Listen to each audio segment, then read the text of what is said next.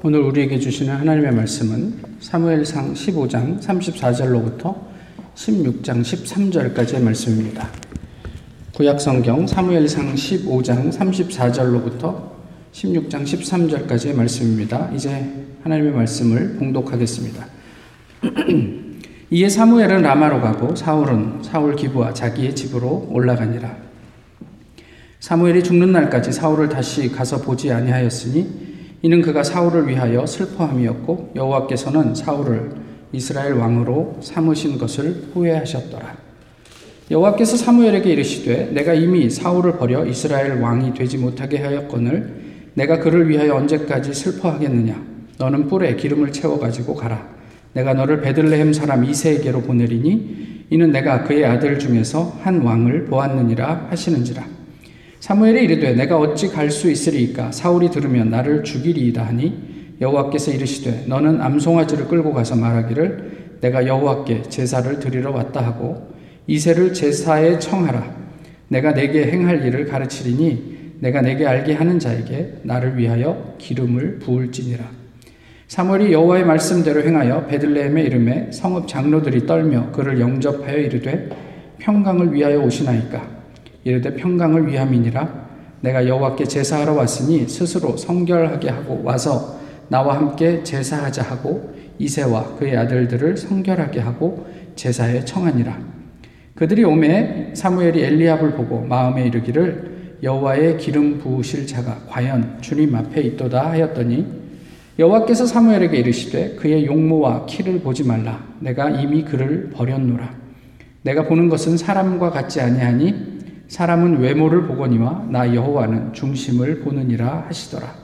이세가 아비나답을 불러 사무엘 앞을 지나가게 하매 사무엘이 이르되 이도 여호와께서 택하지 아니하셨느니라 하니 이세가 산마로 지나게 하매 사무엘이 이르되 이도 여호와께서 택하지 아니하셨느니라 하니라. 이세가 그의 아들 일곱을 다 사무엘 앞으로 지나가게 하나 사무엘이 이세에게 이르되 여호와께서 이들을 택하지 아니하셨느니라 하고 또 사무엘이 이세에게 이르되 내 아들들이 다 여기 있느냐? 이세가 이르되 아직 막내가 남았는데 그는 양을 지키나이다. 사무엘이 이세에게 이르되 사람을 보내어 그를 데려오라. 그가 여기 오기까지는 우리가 식사 자리에 앉지 아니하겠노라. 이에 사람을 보내어 그를 데려오매 그의 빛이 붉고 눈이 빼어나고 얼굴이 아름답더라. 여호와께서 이르시되 이가 그니 일어나 기름을 부으라 하시는지라 사무엘이 기름 뿔 병을 가져다가 그의 형제 중에서 그에게 부었더니 이날 이후로 다윗이 여호와의 영에게 크게 감동되니라.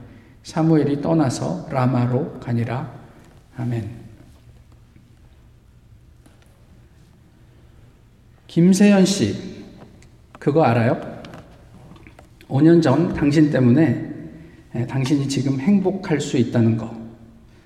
무슨 말씀이신지 5년 전 당신이 지금의 세연 씨를 가만히 지켜봐 달라고 부탁하고 있어요. 그녀 부탁만 아니었다면 아마 지금 많이 힘드실 거예요. 무슨 말인지 모르겠어요. 그런데 당신은 누구신가요? 나는 집행자예요. 이렇게밖에 말씀드릴 수가 없네요. 저는 지금 이게 무슨 상황인지 전혀 모르겠어요.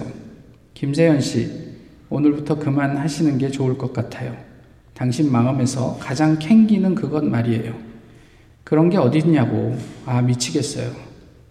오늘 새벽 그녀가 사라졌어요. 5년 전 당신이. 사울 왕이 사라졌습니다. 이스라엘의 왕에 오르던 40세의 사울이 사라졌습니다. 사울이 누구입니까? 겸손함이 하나님의 눈에 들었던 사람이었죠.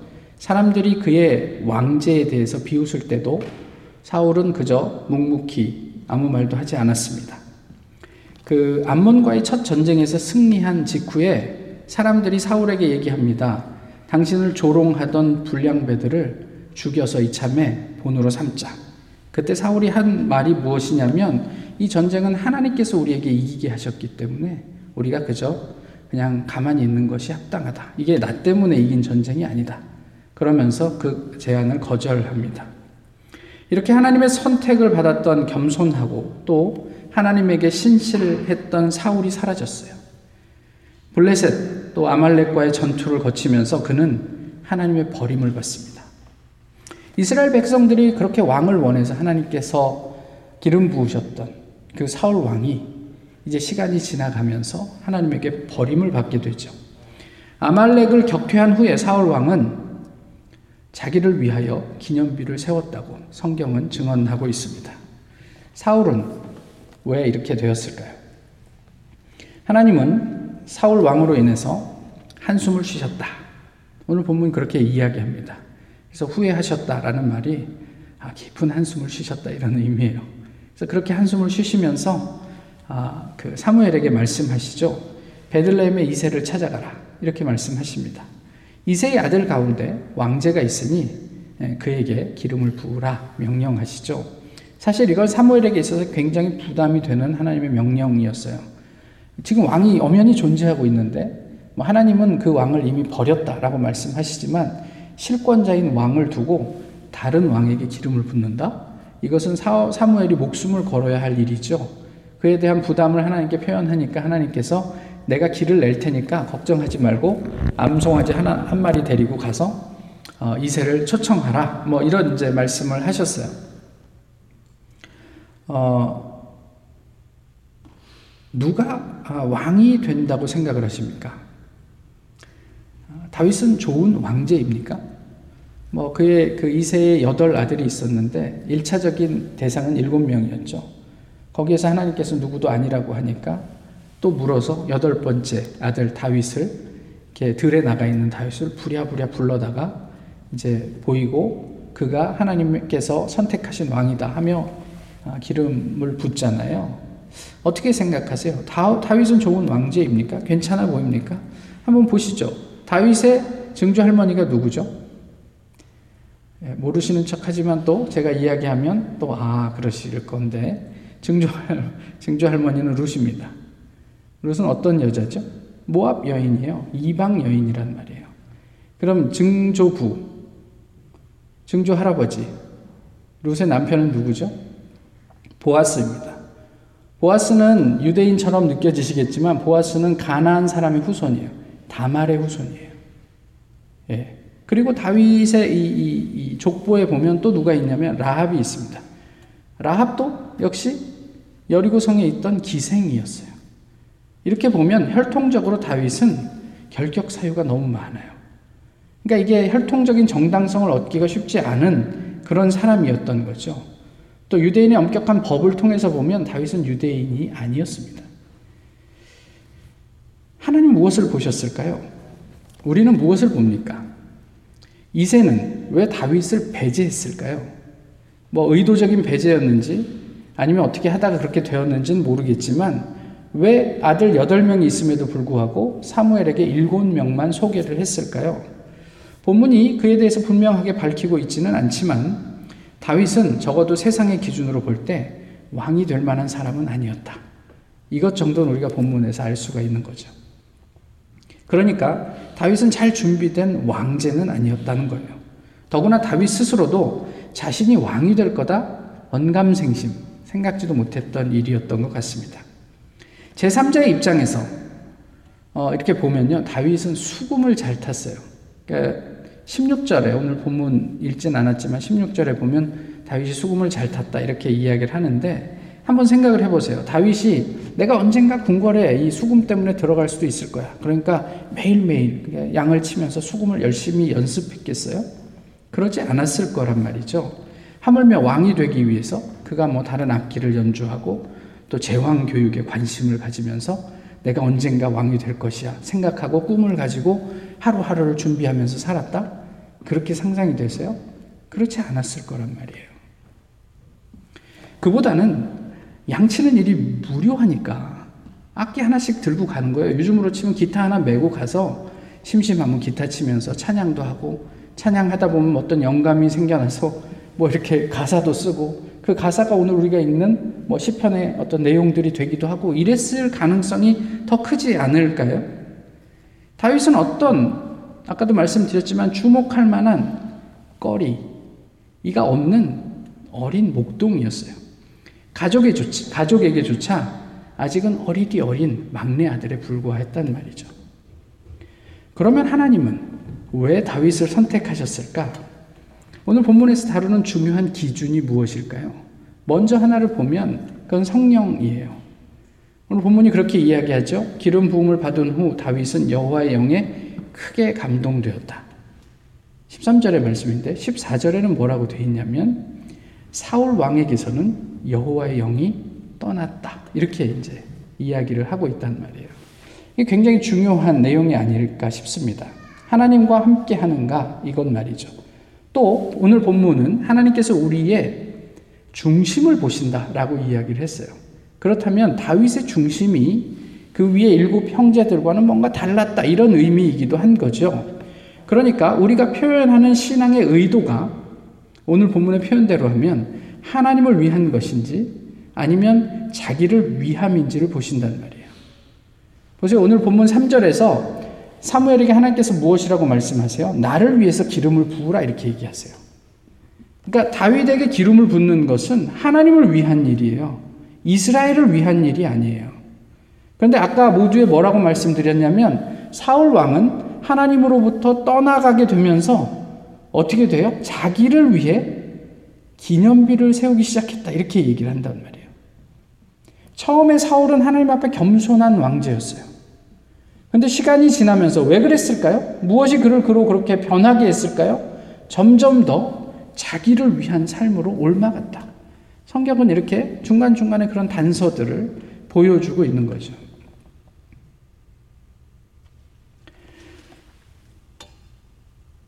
그래서 하나님께 합당한 사람을 하나님은 선택하세요. 중심을 보시고. 뭐 이런 정도가 아닐까 싶은데.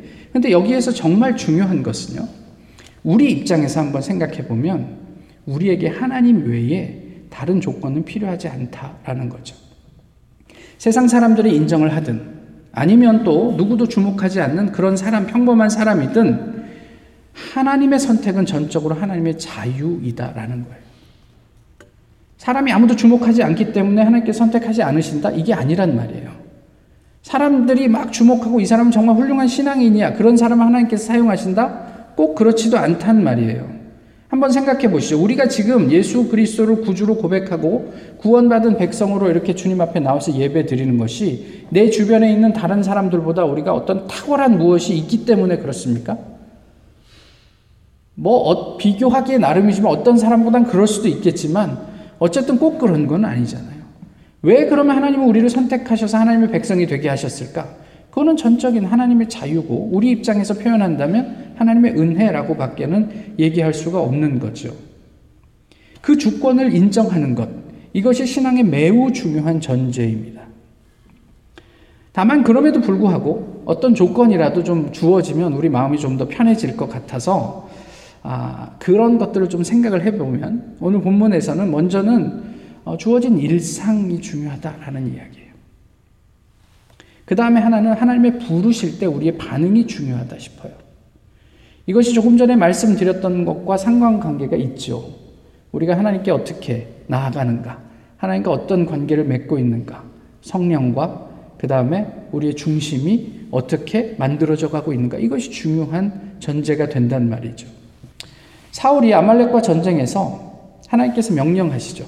아말렉과 전쟁할 때 어, 전리품 모든 것을 진멸하라 이렇게 말씀하셨어요. 그런데 이렇게 전쟁 중에 보니까 정말 보기에도 좋아 보이는 튼실한 예, 짐승들이 있잖아요. 이 짐승들을 남겼습니다. 왜 남겼죠? 자기 눈에 너무 좋아 보여서 남겼습니다. 그리고 나중에 사무엘이 오자 뭐라고 포장을 합니까? 마치 하나님을 예배하기 위한 신앙으로 포장을 하죠.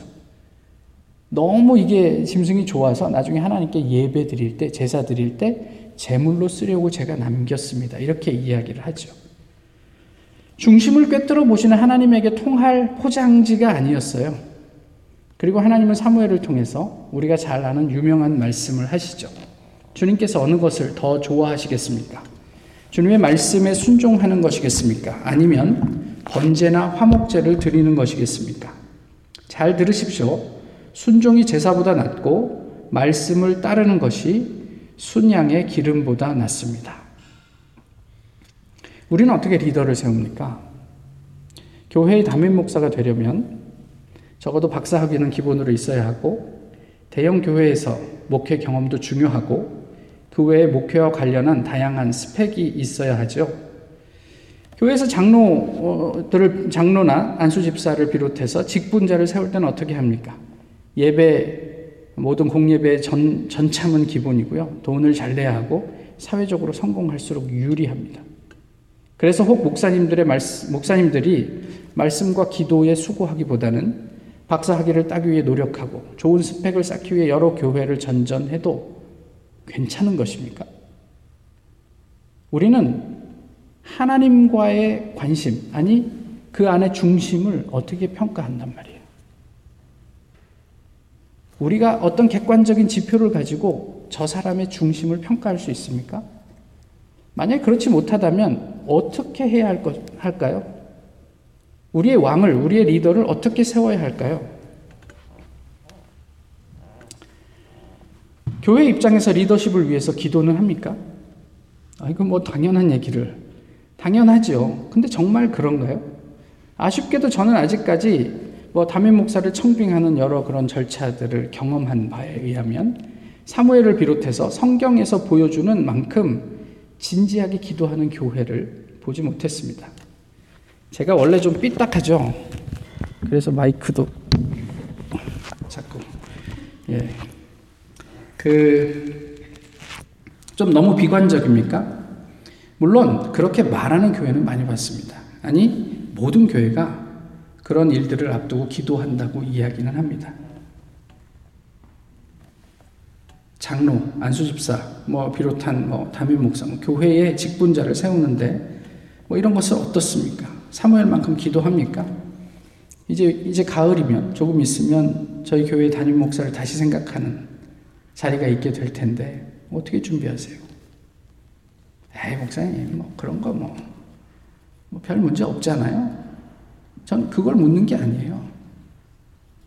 제가 인간적으로 자격이 있느냐 없느냐 그걸 얘기하는 게 아니고 우리 교회 하나님께서 무엇을 원하시는지 이런 기회를 통해서 한번 좀 돌아보시면 좋지 않겠어요? 어떻게 돌아보실 거예요?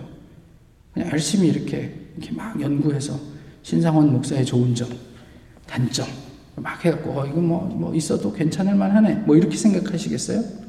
기도는 어떻게 하실 거예요? 정말 그것을 위해서 우리가 정말 진지하게 기도하고 교회를 돌아보며 교회가 무엇인지, 교회의 리더가 무엇인지, 또 우리는 어떻게 함께 합력하여 이 교회를 이루어갈 것인지, 하나님의 뜻을 분별하는 우리만의 작업들이 있느냐 하는 거예요. 목사가 막, 여러분, 그런 행사가 있으니까 모여서 우리 기도해야 됩니다. 그러니까 매주 무슨 요일 날 몇 시에 모여갖고 함께 기도합시다. 그것도 의미가 있겠죠. 근데 우리의 일상은 어떻게 돌아가냐는 말이에요. 하나님께서 보시는 중심을 우리도 보고 있습니까? 다윗은 어떤 사람이었습니까? 그는 이제까지도 그랬지만 이후 그의 삶 전체를 놓고 봐도 늘 하나님 앞에 서 있던 사람이에요. 심지어 돌이킬 수 없는 죄를 범한 다음에도 그는 하나님 앞에 서 있었습니다. 하나님 앞에. 이러한 삶의 지향이 어디서 왔다고 생각하세요? 결과적으로 다윗은 적어도 오늘 본문의 시점에서 볼 때 하나님의 선택을 받을 만한 이스라엘의 왕이 될 만한 잘 준비된 리더였습니다. 박지성 선수를 아시죠?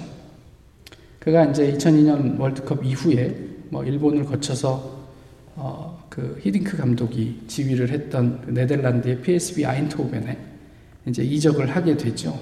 근데 거기에 처음 이적해서 처음엔 여러 가지 이유로 자기 실력을 제대로 보여주지 못했습니다. 그렇게 실력을 보여주지 못하니까 조금 지나니까 홈팬들이 박지성이 나오면 야유하는 거예요.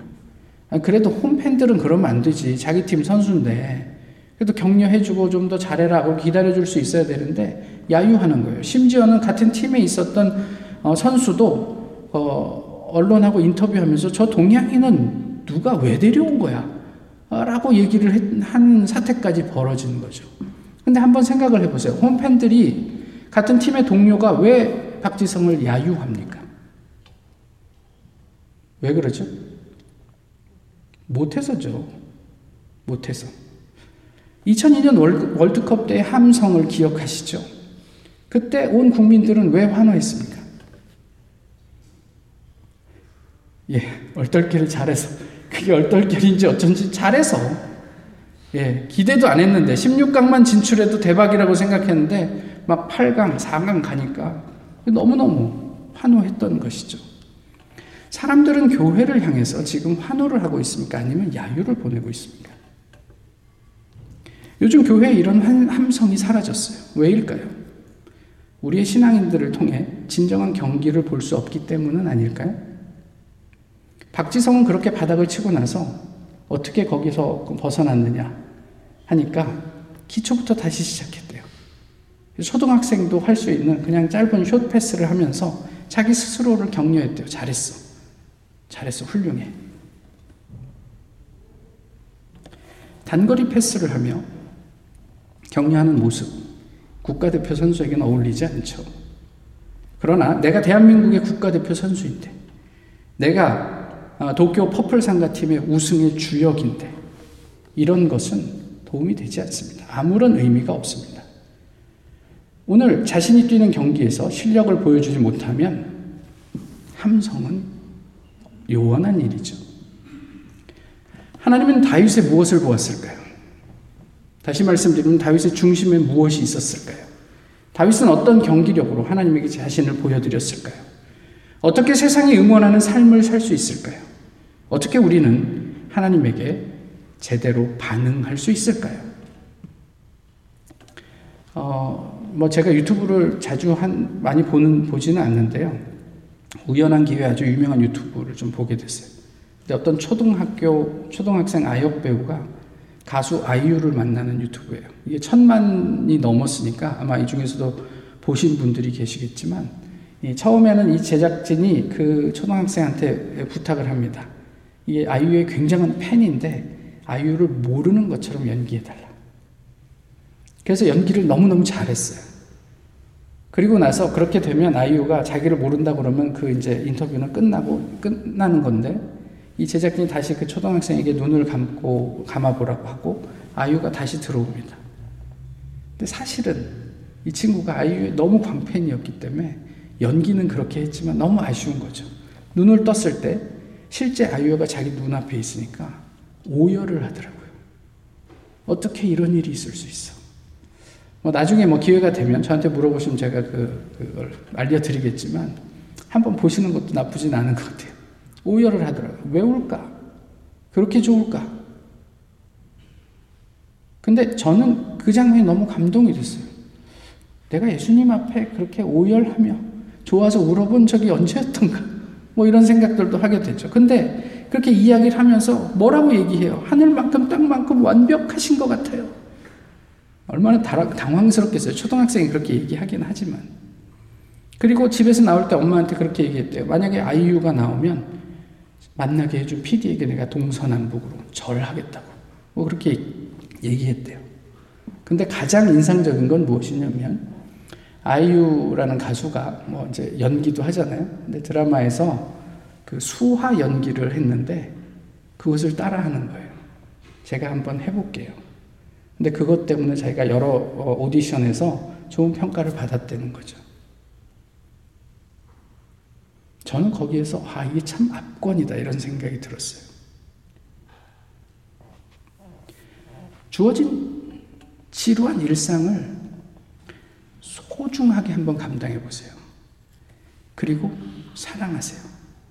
열망해 보시란 말이에요. 그러면 따라 살게 되더라고요. 아유에게서 밥이 나옵니까? 뭐가 나옵니까? 그런데 그를 사랑하고 열망하니까 그의 삶의 모든 것들을 따라하게 되더라고요. 내가 당신 때문에 이런 연기도 할 수 있고 그 연기 때문에 내가 사람들에게 좋은 평가도 받고 고맙습니다. 완벽한 당신. 이건 뭐 신이죠, 완전. 다들 잘 아시겠지만 거꾸로 강을 거슬러 오르는 저 힘찬 연어들처럼 이라는 강산의 씨의 노래가 있습니다. 제가 가사만 좀 노래를 불러드리면 좋겠지만 자신이 없는 관계로 가사만 좀 읽어드리면 흐르는 강물을 거꾸로 거슬러 오르는 연어들의 도무지 알 수 없는 그들만의 신비한 이유처럼 그 언제서부터인가 걸어 걸어 걸어오는 이 길 앞으로 얼마나 더 많이 가야만 하는지 여러 갈래길 중 만약에 이 길이 내가 걸어가고 있는 돌아서 갈 수밖에 없는 꼬부라진 길일지라도 딱딱해지는 발바닥 걸어 걸어가다 보면 저 넓은 꽃밭에 누워 나 쉴 수 있겠지. 여러 갈래길 중 만약에 이 길이 내가 걸어가고 있는 막막한 어둠으로 별빛조차 없는 길일지라도 포기할 수 없는 거야. 걸어 걸어 걸어가다 보면 뜨겁게 날 위에 부서진 햇살을 보겠지. 그 후로는 나에게 너무나도 많은 축복이라는 걸 알아. 수없이 많은 걸어가야 할 내 앞길이 있지 않나. 그래, 다시 가다 보면, 걸어, 걸어, 걸어 가다 보면, 어느 날 그 모든 일들을 감사해 야겠지. 보이지도 않는 꿈, 지친 어깨 떨구고, 한숨 짓는 그대, 두려워 말아요. 거꾸로 강을 거슬러 오르는 저 힘찬 연어들처럼 걸어가다 보면, 걸어가다 보면, 걸어가다 보면. 왕이 되기 위해 준비한 삶이 아닙니다. 교수가 되어서 돈을 벌어서 유명해져서 권좌에 앉아서 할 수 있는 일이 아니에요. 말씀 안에서 그렇게 걸어가다 보니 하나님의 선택으로 이스라엘의 왕이 되었습니다. 뭐가 걱정입니까? 걱정한다고 뭐가 달라집니까? 그저 하나님께서 오늘 내게 주신 삶의 자리를 하루하루 걷고 또 걷고 걸어가다 보면 언젠가 꽃밭에 누워서 나만을 위해 부서지는 햇살을 보며 내게 있었던 모든 일을 감사하게 될 것이라고요. 진정한 고수는 왕의 자리가 아닌 평범한 일상에 있습니다. 그 일상 속에서 하나님을 내 중심에 모이, 모실 수 있게 되기를 소망합니다. 하나님께서 부르시고 기름 부으신 그 평범한 사람을 우리는 제야의 고수라고 부릅니다. 그렇게 제야에 묻혀있던 다윗은 하나님에 의해서 이스라엘의 왕이 되어 어, 하나님과 사람들의 사랑을 받는 리더가 되었단 말이죠. 오늘 우리의 일상은 무엇으로 채워지고 있습니까? 그저 자기를 위한 기념비를 세우기 위해 급급한 시간들입니까? 아니면 하나님을 위한 우리의 내면을 충실하게 채워가는 그런 하나님의 걸음입니까? 기도하겠습니다. 좋으신 주님, 오늘도 주님 앞에 예배하게 하심을 감사합니다. 많은 것들이 아, 생소하지만 그래도 이제 조금씩 우리의 일상을 회복하는 길로 나아가고 있습니다.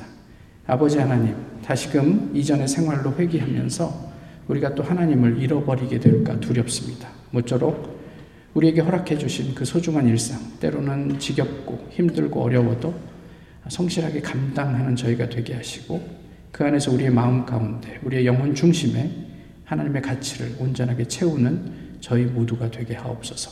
모쪼록 하나님의 나라에 우뚝 솟는 주님의 백성으로 어, 세워지기를 간절히 소망합니다. 예수 그리스도 이름으로 기도하옵나이다. 아멘. 찬송가 431장입니다.